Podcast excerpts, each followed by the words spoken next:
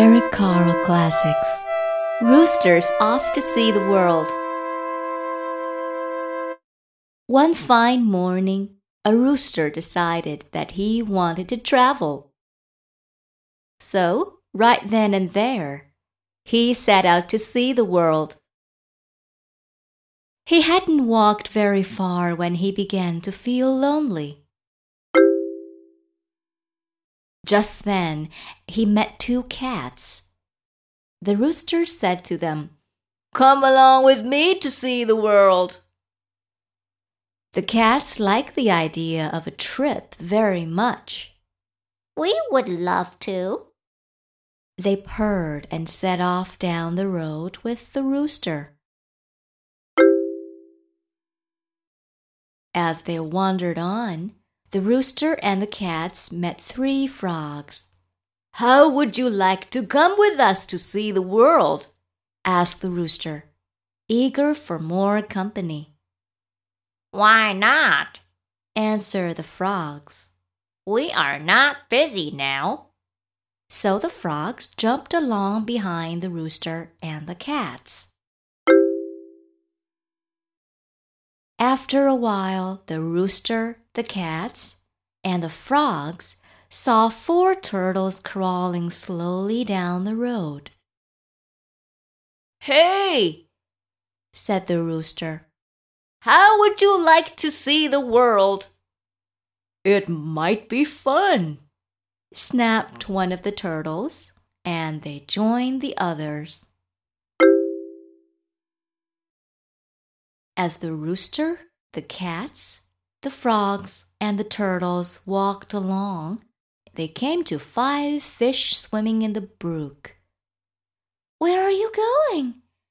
asked the fish. We're off to see the world, answered the rooster. May we come along? pleaded the fish.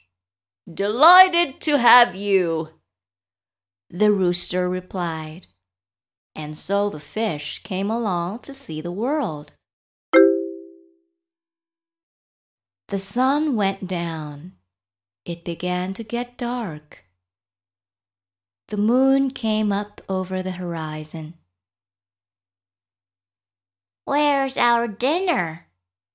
asked the cats. Where are we supposed to sleep? asked the frogs. We are cold, complained the turtles. Just then, some fireflies flew overhead.